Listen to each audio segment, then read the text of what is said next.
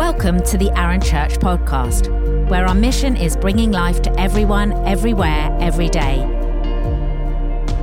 Each podcast episode features the latest talk from our church, which are released weekly. We're passionate about Jesus, love to worship together, and are committed to changing our community for the better. Connect with us at aaronchurch.com.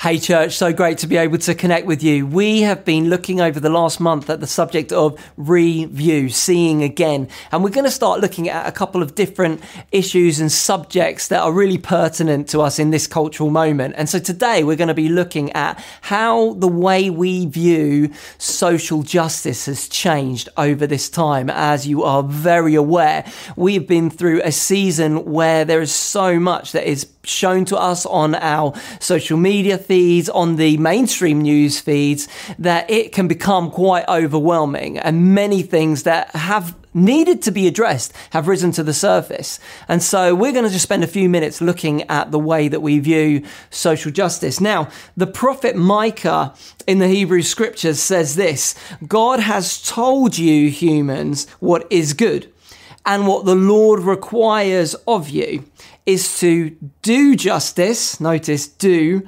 justice, to love mercy, and to walk humbly with your God. Martin Luther King said this in his famous I Have a Dream speech. He said, It would be fatal for the nation, and I'm just going to interject in here into the, Eh, you know, the immortal words of Martin Luther King Jr and paraphrase some of these things. So it would be fatal for the nation, but I'm also going to say it'd be fatal for the global church to overlook the urgency of the moment. This sweltering summer of the Negro's legitimate discontent will not pass until there is an invigorating autumn of freedom and equality. 1963 is not an end, but a beginning. And those who hope that the Negro needed to blow off steam and will now be content will have a rude awakening if the nation, and I interject, the global church, returns to business as usual. And there will be neither rest nor tranquility in America or the world until the Negro and may I just interject again, all those who have suffered under the tyranny of corruption and unjust systems is granted their citizenship, their rights, and treated as the image of God, as treated as the image of Yahweh. The whirlwinds of revolt will continue to shake the foundation of our nation until the bright day of justice emerges amazing, powerful words, so much more pertinent given our cultural moment right now and the different things that we are seeing, things that have risen to the surface during this last year.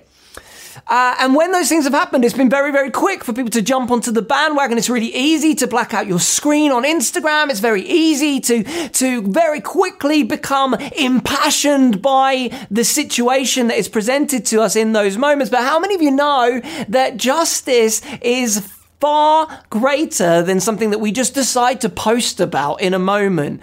Taking the knee is all good and well. Deciding to go out and protest in a moment is all good and well. But the reality is, if we are doing that only to then go back to wear our clothing that is made by slaves somewhere in the majority world, take selfies of ourselves on devices that are made in the majority world, and it never really changed the way that we choose to live our lives what are we except the biggest hypocrites? And I say this not as a leader, but as a learner, just like you, that I am just as guilty of jumping on those bandwagons.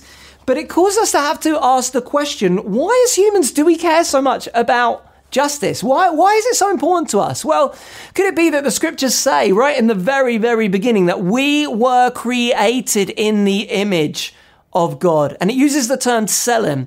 And Tselem is a Hebrew term that is more rightly translated as the representatives, the viceroys. We are called to rule and reign, to radah as God's representatives on the earth. And that is ingrained into the DNA of each and every one of us as human beings.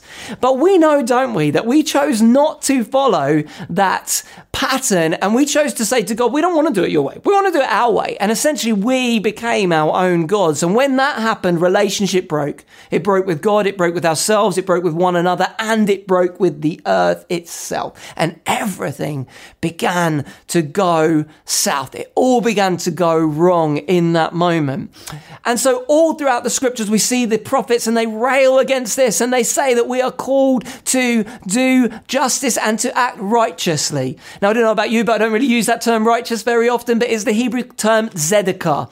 And tzedakah is more about an external activity than simply an internal uh, identity. We think of righteousness as an internal identity. So you don't know when somebody is good, when they do good things. But righteousness is about the way we choose to live out our lives. And the, key, the other key term that is always connected with righteousness is the term for justice, which in Hebrew is the term mishpat. So with me, mishpat. It's a great fun word to say. But mishpat is about the idea of not just giving not just giving retributive justice, but also giving restorative justice. Now, if one of my kids comes home and says that they've stolen a bike, I'm not going to be pleased with them and I'm going to, they're going to be in trouble. They're going to be punished in some way for that. They're going to be grounded. But that's not really justice. Justice only happens when we march our kid back with that bike to the person that they've stolen it from and they give back what they have taken. And this is what the church needs to step into together with the nations to be able to see genuine healing come. It's not enough to just recognize the sins of our fathers. We need to repent, change the way we think, change the way that we act. We need to step into that place of identification like Daniel did, like Nehemiah did, like Jesus did when he hung on a cross, his blood dripping into that cursed dust. We need to step into that place and bring back what has been taken. And that's the ministry that you and I have been given. It says in Colossians that through Christ, God is reconciling everything back to its original design. And He is doing that through you, and He's doing that through me. So we need to be people that don't just see and get offended and get wound up by the stuff that we see, but we need to be people that allow that to go right into the core of our DNA, to transform us on the inside so that we begin to do something on the outside that will ultimately bring restoration to the entire planet.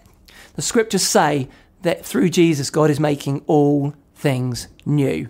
Let's decide to be a part of that mission and let's bring justice everywhere we go. God bless you.